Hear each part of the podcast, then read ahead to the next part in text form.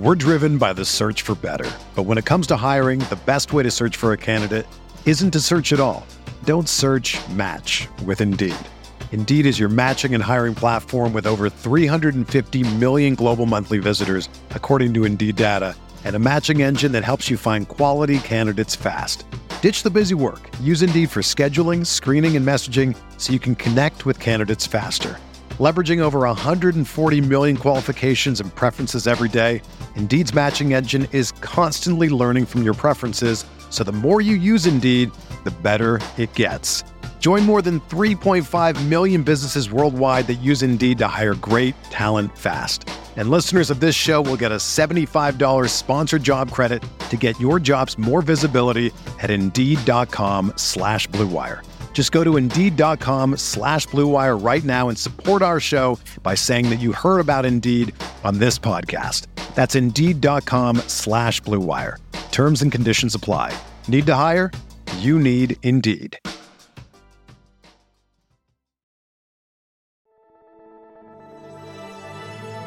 Blue Wire. With the third pick in the 2020 NBA Draft, the Charlotte Hornets select LaMelo Ball from Chino Hills, California. TJ. Oh, oh, my goodness! Stunning with the left hand. Devontae deep. Oh, my goodness! I don't believe it. A 30-footer to the Just stop it already. All right, guys, welcome in to another Buzz Beat Charlotte Hornets podcast. This is Richie. Hope you guys are doing well. Hope you guys enjoyed your Father's Day. Actually, recording this midday Sunday before game one between the Phoenix Suns and the Clippers. Uh, so I do not know the results of that game or game seven between the Hawks and the 76ers. So I'm excited to watch that. First off, a couple things to remind you guys buy me a coffee. Our site is going to be linked in the episode description. We released a video on Friday about Isaiah Jackson, big out of Kentucky. Video clips, conversation about him. The audio version of that podcast won't be releasing until July 2nd. So if you would like to get your hands on that conversation, 30 minute interview that I did with Brian, that'll be available on the Buy Me a Coffee site. Also, this Tuesday on our YouTube page, live at 8:30 ish for the reaction of the NBA draft lottery. Hornets have the 11th highest odds of getting the top overall pick. They did jump up five spots last year when they went from eighth overall to number three, and we all know how that ended up with LaMelo Ball. So hopefully, more good luck will come this franchise's direction. I'm not getting my hopes up, keeping it realistic. I've got a just a hunch that we're going to be staying at 11. If the Hornets do jump up into the top four, uh, that changes the types of players that you can get. Yeah, it's it's always a game changer if they're one of those top four teams. All right, so like I mentioned, recording this on a Sunday afternoon, a little bit before game one between the Phoenix Suns and the Clippers. Very excited about that. I had noted this on a previous Buzzbeat episode, but I had the Lakers winning the first round, like in my predictions in the first round. But I remember mentioning on an episode shortly after the first round started, I was basically saying if Suns can get out of the first round, I see them as a finals team. I I really do. I've enjoyed watching that team play. Uh, very unselfish. It, it's a team that's not solely dominated with with Chris Paul, and obviously Chris Paul. Uh, there's still some questions about his availability for the series or when he can actually start playing. And then on the opposite end, you've got Kawhi Leonard, who's going to be out for the first couple of games. So injuries have been a big thing this season for every basically every single team in the NBA. But I- I'm just going to ride with the Suns. I I know that the Clippers are probably the favorites, and they have some firepower with with Paul George and their small ball lineup that they have going on. But the Suns just seem like a team of destiny to me, and Ayton's playing well. Mikal Bridges is a beast on the defensive side of the court. All these players are stepping up when they need to, and it's all led by Chris Paul and his right elbow mid range jumper. But again, he's not going to be available, or we don't really know when he's going to be available. He's not going to be available for game one. So it's going to be interesting to see how uh, these teams work without them. Injuries have been, like I said, the biggest issue for this season, and I don't think there should be an asterisk on the season, but I know a lot of people are kind of viewing this as a wasted season just because of how short the offseason was and, and, and things like that. Did watch game seven last night between the Nets and the Bucks. I, I'm still shocked that the Bucks won that series. The Milwaukee offense, to me, not very pretty. At times, it can get a little bit predictable. I think that Milwaukee lacks some depth now with with Donte DiVincenzo out with his ankle injury, and it's like it's Khris Middleton, it's Giannis, it's Brook Lopez, and PJ Tucker. And that's it. I, I just don't feel like there's a lot of other players. I mean, Jrue Holiday, obviously, forget about him, but that's just because his shooting has been so poor in that in that series. He did have some clutch shots late. So it just it still surprises me this afternoon that the Bucks are moving on and going to face the winner of the 76ers and the Atlanta Hawks. I think with their offense, they've first off, they've got to be less predictable. They've got to get a lot of people involved for them to be effective. And it should be run through Giannis, and, and Giannis should be aggressive in attacking the rim if he's taking three point shots or pull up mid range shots consistently, I just don't trust this team to produce on the offensive side of the court and and win a game or win a series, I should say. And I just don't trust this team if if that's what's happening. If if the offense is getting to a point to where it's just ISO ball and, and Giannis is taking pull up mid range shots or, or three point shots they're at their best when he's driving and kicking and attacking the rim and you know backing people down. I know that you want him to develop a shot, but right now obviously he doesn't have that. He doesn't have that even at the free throw line. He's he's struggling. And the Nets fan was the, but the funniest thing last night with the crowd was the Nets fans counting to 10 and obviously they were going a little bit quick, but man does he take his time at the free throw line.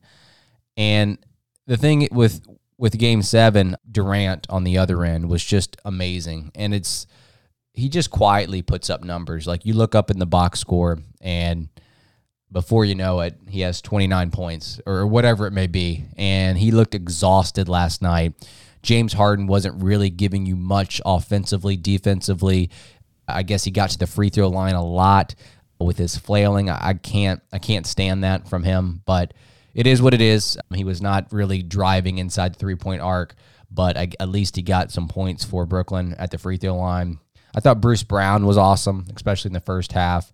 You know, Hornets fans, if you watch Cody Zeller, there is some Cody Zeller in the way that Bruce Brown plays in terms of moving the ball side to side, setting screens, being that center point that can switch the ball from the left hand side to the right hand side.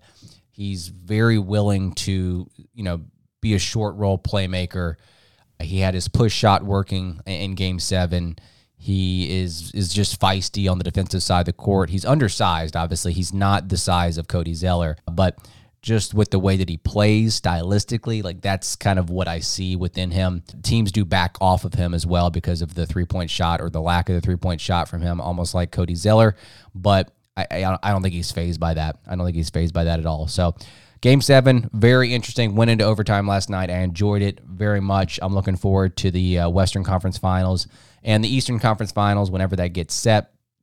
Uh, Western Conference Finals intrigues me a little bit more. I don't even care if it's 76ers or Atlanta on the Eastern Conference side. The Clippers and the Sun series definitely intrigues me. And I think that if Chris Paul can get back sooner rather than later, I'm gonna roll with this. I'm gonna roll with the Suns. I really am. All right. So today's episode is going to be something that maybe we can incorporate into future episodes moving forward. We're gonna call it buy or sell. Buy or sell basically, and maybe we can come up with a better name than that. I, I just couldn't think of anything. Usually creative, but I couldn't think of anything in the moment here.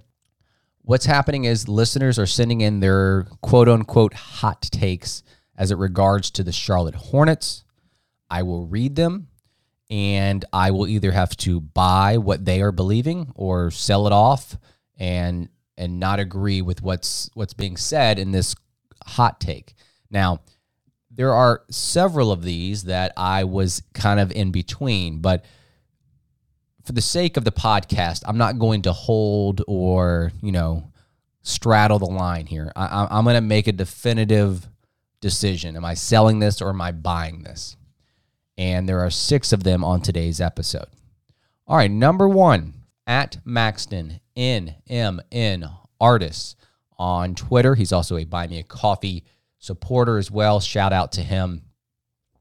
His stance is this in order for Devonte to be good on offense, the offense must run through him.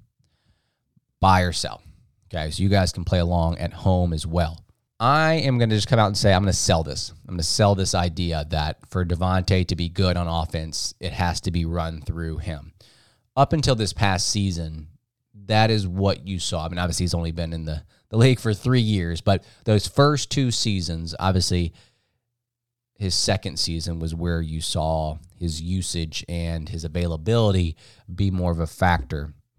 He was used heavily in pick and rolls. And by taking him out of that style on offense, by taking the ball out of his hands, I do think that you will lose a little bit of his pick and roll playmaking. He's very good at splitting traps, making great passes, and yeah, I mean, if you use him heavily in pick and roll and you run the offense through him, you will get some playmaking that is derived from his pick and roll usage, his his passing and stuff like that.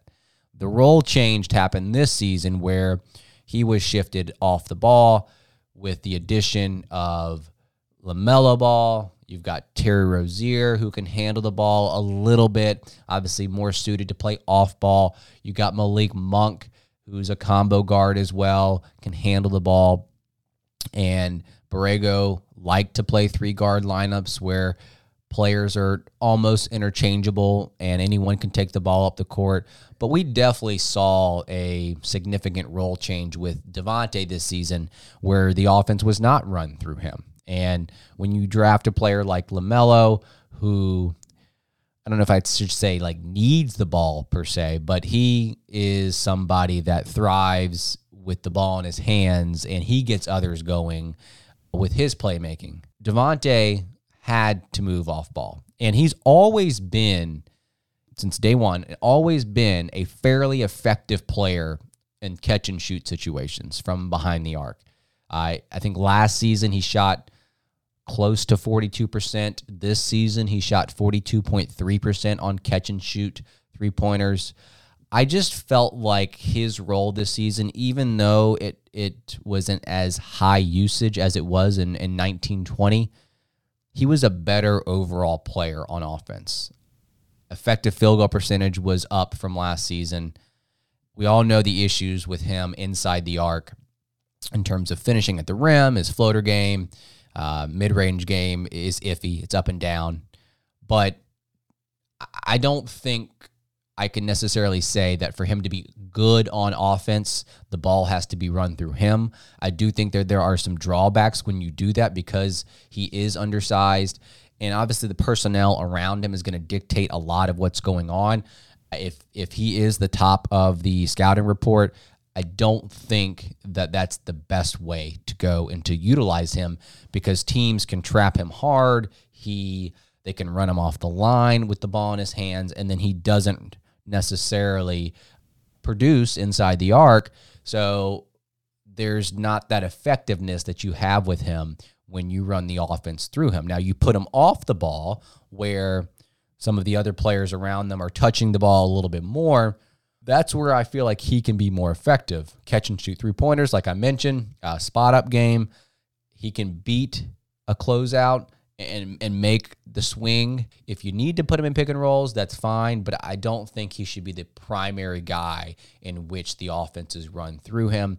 And for him to be effective or to be good on offense, as Maxton is saying, the offense doesn't necessarily have to run through him.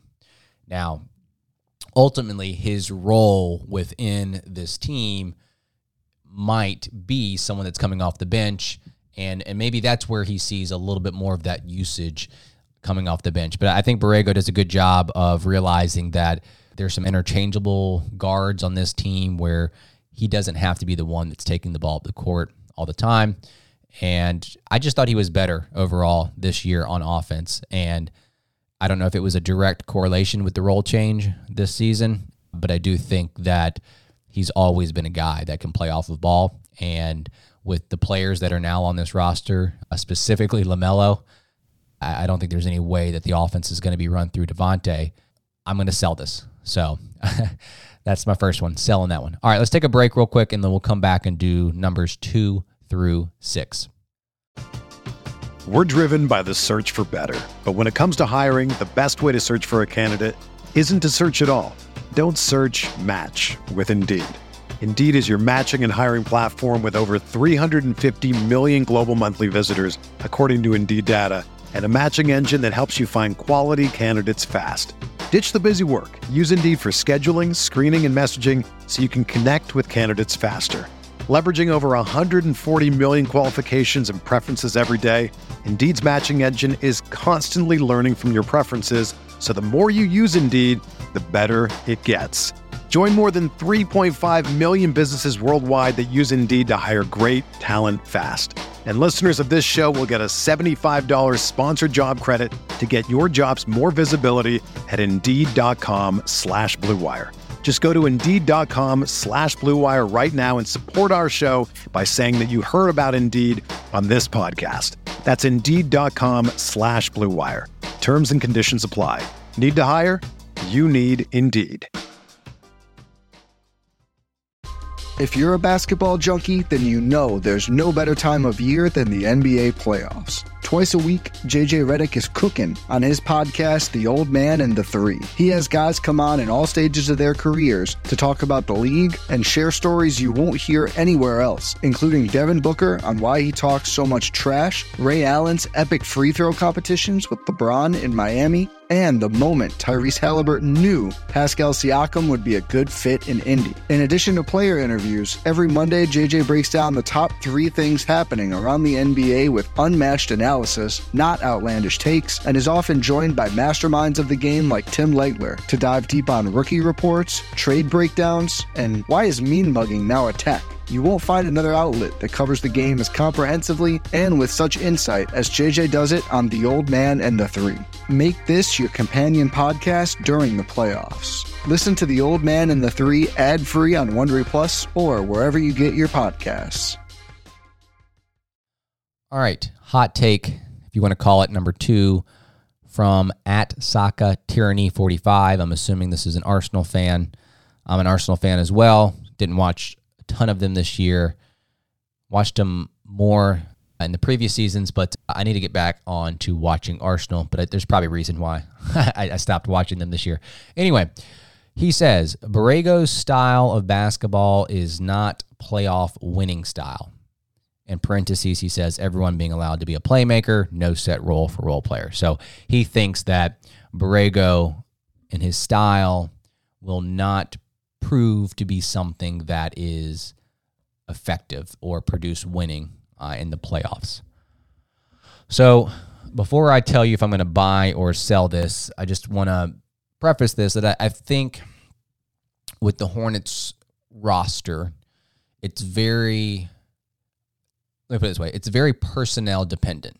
Until the Hornets get a star threat that they can run offense through, and that player can go get him a bucket himself. It's sometimes hard to fully judge this statement. I think the team as a whole, especially when you watch that play in game, yeah, I mean, they were not ready to play playoff basketball. They just weren't. And I think experience matters. And right now, Borrego has a team full of young players that are getting significant minutes. You've got Gordon Hayward, you've got Terry Rozier, who has some experience. But for the most part, this is a very, very young team, a very, very young team that are still learning the ropes. So to to judge him off of his style or the way that he plays, just based off of what we saw against Indiana or what we could have seen in the first round, I don't know if that's the perfect way to judge his style of basketball. You know, looking at the playoffs this year, teams like Phoenix and, and Utah are teams that are pass heavy. They play make for others. There's not that quote unquote star that they have on their team. Chris Paul is a star, but I guess what I'm getting at, both of these teams, they they're high in assists, they're high in passes made, and their teams, obviously Phoenix is still in it. These are teams that are effective. Now, a lot of people were giving grief for Utah. You know, Donovan Mitchell basically carrying that team. Rudy Gobert was getting a lot of flack for his defense and, and not being able to adjust. I guess more so Quin Snyder than than Gobert because Gobert has his limitations on the defensive side of the court. I mean, Clippers are even a team that you're seeing pass the ball at a high rate, and that's not something that you probably would have thought of when you think about this roster. You know, the ISO ball has really started to fade with that team. It, it really has. Like you're not seeing Kawhi and Paul George just dribble the ball, you know, until there's three seconds left on the shot clock and try to go get themselves a basket. I think that's fading. I think that's fading with this team. And I think that they're a team that has impressed this season and especially this postseason with the way that the small ball has worked for the Clippers. And JB, he's not afraid to experiment with small ball options. We saw PJ Washington at the five and, you know, the three guard lineup he's he's someone that is is willing to use small ball lineups and and figure out what works best for this team offensively, interchangeable parts, interchangeable playmakers, and uh, like I said, I think until you get a bigger star player, I don't know if you can fully say that Borrego's style is the issue here. I'm going to go ahead and sell this. I'm going to go ahead and sell this. I, I think this style of basketball can work. I think if you build the habits of everyone being allowed to be a playmaker and then you get the star, you put him in the system and he rubs off or the system rubs off on him, then I then I do think that this is a style that can win in the playoffs. Right now, it's a personnel issue. It, uh, to me, it's not. To me, it's not a X's and O's or reflection on Borrego at all. If this team were to make the playoffs next year and they don't win a first round series or it doesn't produce winning basketball, I don't think it's necessarily because of the style. Because there are teams in this playoffs that even with stars, like I said, the Clippers, you know, even with the stars on that team, you know they're they're a very unselfish team that are kicking and and, and driving and and finding shooters in the corner and doing all the little things. So I, I think I'm gonna have to sell with this. And then obviously you got Batum on the Clippers, who is doing a little bit too much for my liking. I mean, blocking shots, dunking the ball, like this aggressive Batum is not something that we saw in Charlotte. and he's fitting right in with that small ball and facilitating as well. He's he's definitely making that extra pass like he was so used to doing in Portland and so used to doing in Charlotte as well. But the thing with Charlotte was he was making the extra pass and never looking to shoot or never looking to be somebody that was the aggressor type. So two for two. I'm going to sell number two as well. Borrego style basketball is not playoff winning style. I'm going to sell that. All right, number three from Eric Cooper at Hanging Wit Cooper on Twitter. Hornets should trade the 11th overall pick, assuming that's where they land for Cam Reddish to have a legit 3 and D rotation player. All right, so Cam Reddish, we haven't seen him in the playoffs yet with that Achilles injury. I think he just played like 25 games this season with that injury. And like I said, he's yet to play as we head into game 7 versus Philly. 3 and D. Well, let me let me say this. I think is an offensive type of player. He can guard multiple positions. He's got those physical components. He's locked in. He's he's he can strip the ball. He can he can be a pest on the defensive side of the court. That's what he was known for uh, coming out of Duke. The three has not developed, and I get that it's only been two seasons, and I'm not saying that it won't develop, but shooting 33% and 26% in his first two years, respectively, that hasn't really developed. I mean, he hasn't really developed much of an offensive game, period. And to me, his value does not equate to the 11th overall pick right now. Right now, I mean, a couple seasons down the road, if he has a resurgence or he does develop an offensive game, he has all the physical tools to turn into a legit 3 and D rotation player. But right now, his value does not equate to the 11th overall pick. And I think Atlanta would do this in a heartbeat. If you said, "Hey, I have the 11th overall pick, you guys have Cam Reddish, let's just do a straight swap." I think Atlanta would be more willing to do that than the Hornets. I'm going to sell this idea. So, three for three, I'm selling this idea.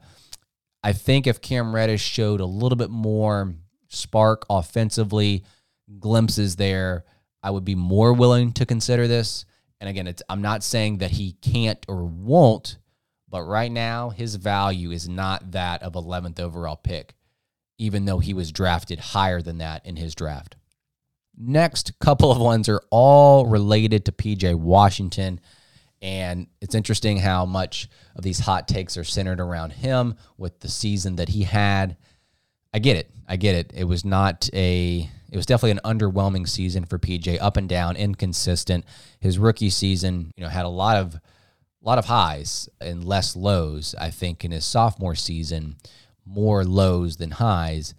But I, am still a believer in PJ Washington. I think he can learn a lot from Miles Bridges. How Miles Bridges had an inconsistent sophomore season and made that huge jump that he did in this past season. So this is from at Drexel Spivey 56 on Twitter. PJ's ideal running mate isn't a conventional rim runner, but more of an inside out four slash five a la Millsap or Horford. I guess I'd first push back that those guys are inside out guys. But to your point, Millsap, Horford are not conventional rim runners. This is an interesting one. I had to give this one thought. I'm not really sure how I feel about this. PJ's best minutes this season objectively came at the five. He can stretch the court. He can shoot from behind the arc, even though, like I mentioned, it might have gone through spurts this season. He's upper 30s from three, like in his first two seasons. So, like, that's that's something that we have counted on from him when he comes out on the court. I, think a rim runner would take advantage of the space that PJ creates by picking and popping. Uh, you can run a horn set where he's the four and the rim running five would come up and set a screen for LaMelo. He would pop, and then the rim runner would roll to the basket. It would put a defense in a bind because you have to respect PJ's 37, 38% shot from behind the arc. And then if you have a vertical lob threat, you've got to worry about that. And then you got LaMelo, who's a good passer who can find shooters in the corners, and he can obviously make that lob threat to the, the rim runner. So to me, I'm going to sell this one again. I'm going to sell this one again. I, I do think a conventional rim runner would be a better fit next to PJ versus an inside out guy. And PJ's rim numbers have been poor this season. And I think that's got to be, there's got to be some type of pressure on the rim while PJ is out there on the court. And to me, he, when I watch him, he's comfortable down there and he's a physical player, but right now he's not converting close for whatever reason. And that, that's got to get fixed. There's got to be some sort of pressure on the rim. And, and Charlotte has struggled with this for the last handful of seasons, regardless of PJ's out there or we're just talking about anyone, you know. So to have that pressure on the rim with the rim runner and having that lob threat, that's where the rim runner can really benefit from PJ's pick and pop and spacing ability. So I think if you put someone next to PJ that is like PJ, like because I, I, would consider PJ more of a Millsap Horford type type. I mean they're they're still different versus a lob threat. I, I don't I don't think PJ is a lob threat. I do think there does need to be some variance and just some diversity with his four five partner there. So I'm gonna say I'm gonna say sell this one as well. I think PJ's ideal running mate would be a a rim runner. But I did I did have to give this one thought. All right, last two. We'll make these ones quick.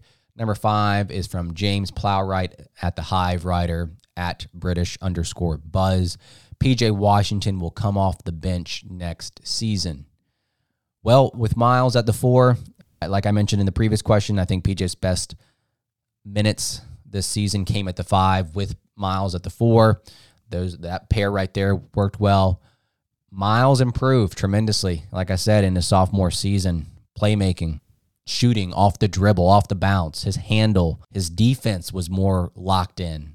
A lot of these improvements happen with Miles, and I don't think that he is going to be giving up his starting job anytime soon. You know, barring an injury, barring something crazy, I think that Borrego probably in Penn has Miles slotted as the starter at four. And he started, you know, when he got that opportunity to start, he didn't really relinquish it outside of the fact that he was out with the health and safety protocols. He didn't relinquish that role. He was the starting four.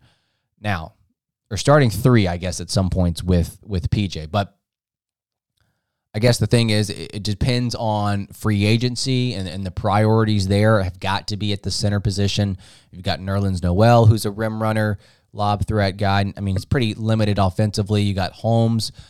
If the Hornets want to go that route, so if those two players, or you know, any center that the Hornets feel can can fit that starting role, I, I do think that you shift PJ coming off the bench, and then you just fill the one, two, three spot with obviously LaMelo, Rozier, and Hayward, and you got Miles Bridges at the four.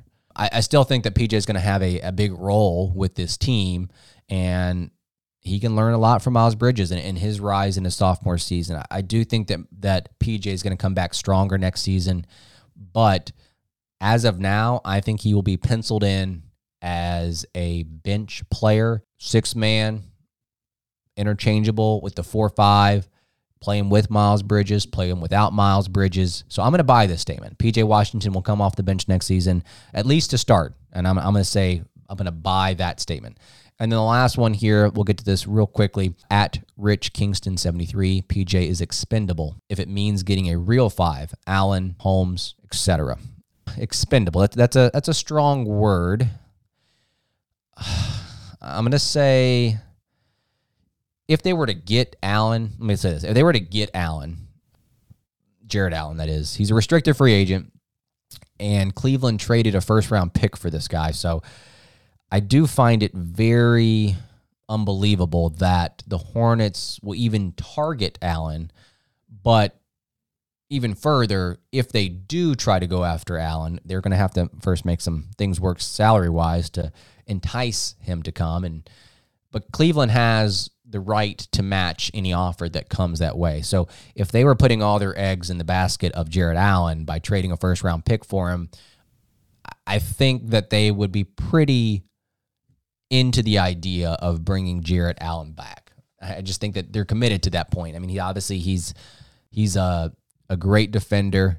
He's a lob threat, pick and roll partner with LaMelo. That would work perfectly. And to me, I think, you know, out of all the players that are out there, he would probably be the top center in terms of fit, in terms of age, in terms of everything that the Hornets could use. But I just don't think it's realistic. And I'm not even really focusing on him right now just because I just don't think that that's going to be the route that the Hornets can go. Holmes, on the other hand, yeah, I think he's he's gettable. And Sacramento has some issues, some limitations in how much they can offer him. And he's not restricted, by the way. But with the bird rights and everything, it's it's it's still going to be difficult for Sacramento to retain Richaun Holmes. And I think that depending on how much money Charlotte has with uh, some of their cap holds and stuff like that, if they're able to go get a Richaun Holmes, does it make PJ expendable? I would say this: if they got Jarrett Allen, I would say PJ is expendable. If they got Richaun Holmes, he's he's he's somewhat expendable. I feel like I'm straddling the line here. So I'm gonna say, uh, oh man, I'm gonna I'm gonna sell this idea. I still think that PJ, like I said, is gonna play a big role for this team this season.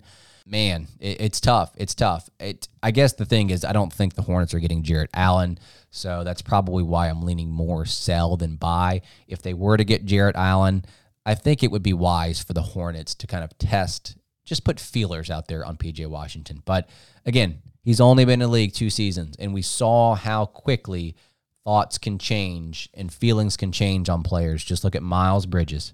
Miles Bridges is is a player that was inconsistent from day one, inconsistent his sophomore season, and now everyone is talking about how he over Washington. I mean, not everyone, but a lot of Hornets fans are saying that he is the better future piece for the Hornets. And some might push back on that idea, but you've got to give PJ Washington time. All right, guys. So this Tuesday, like I said, if you guys want to tune in, YouTube live, 8:30. I guess it's 8:30. Whenever the lottery starts, we're gonna basically fire that up. Spencer, Brian, myself are going to be there. Maybe we can get a guest. I'm not sure. We're going to react to the lottery, talk about some of the prospects in the range, whether it's like the 11th pick or if somehow the Hornets get lucky again and jump to the top four. Maybe we start talking about Evan Mobley or Jalen Suggs or Jalen Green. And I, I don't think it's going to happen, but you can come join us, react with us, give us your commentary in the chat. If you give us questions, we will definitely keep tabs on those and, and bring them up. We're also going to do a trivia for a prize on Tuesday evening. So if you guys want to join, just to give you guys a hint, it's draft related. So if you want to try to do some pre research, if you can, it's it's a draft related trivia question. So hope you guys have a good Monday, and I will talk to you guys later. Go Hornets. Whether you're a world class athlete or a podcaster like me, we all understand the importance of mental and physical well being and proper recovery for top notch performance. That's why I'm excited that Unifyd Healing is sponsoring this podcast. Unifyd Healing is a new and super innovative global network of wellness centers powered by Energy Enhancement System, or EE System. If you haven't heard of the EE System, you'll want to listen up. This technology promotes wellness, deep relaxation, purification, and rejuvenation. At hundreds of locations across the globe, access to a center is easy and affordable. Interested in experiencing the EE system technology for yourself? Go to unifydhealing.com slash bluewire to learn more and find a center near you.